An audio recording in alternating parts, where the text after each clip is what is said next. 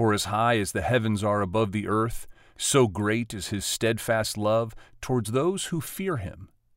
As far as the east is from the west, so far does he remove our transgressions from us. Psalm 103, verses 11 to 13. So I write, note the qualifier. The Lord shows compassion to those who fear him. If we turn our backs on God, if we surrender to waywardness, then what? God's love for each one of us is unconditional, but we remain free to disregard him. Different consequences flow from dis- different decisions. Yeah, the the covenant love of God that we've been expressing uh, all along here uh, is just that. It covenant has a primary keeper of the covenant who is the guarantor of all that's happening, but the uh, under party or the lesser party needs to respond in some way, and God's uh, invitation to us is to agree with Him and come into this partnership of seeing His covenant love and faithfulness develop His qualities in our life.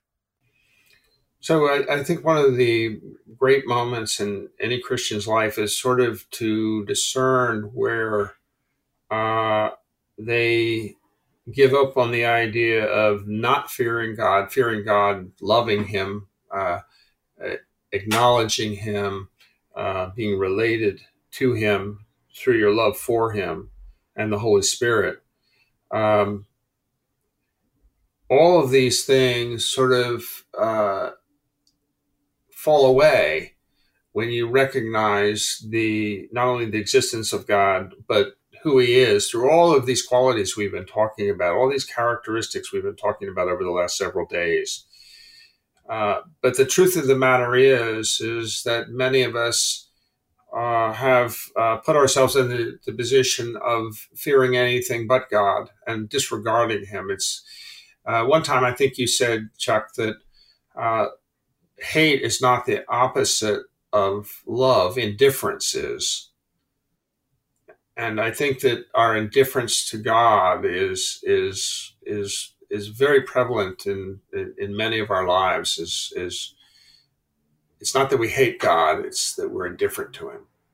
And the fear ultimately when we're uh, in this relationship with him and we recognize how he leads into this relationship with his steadfast love and faithfulness and his mercy and his graciousness that we've been celebrating this psalm, it becomes a holy reverence and an awe of him.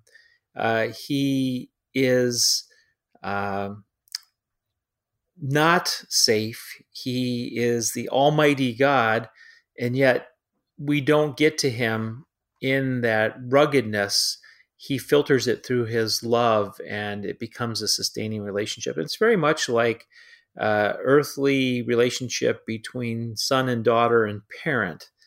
Uh, in the beginning, boundaries are set very clearly so that uh, there is uh, understanding who's in charge here.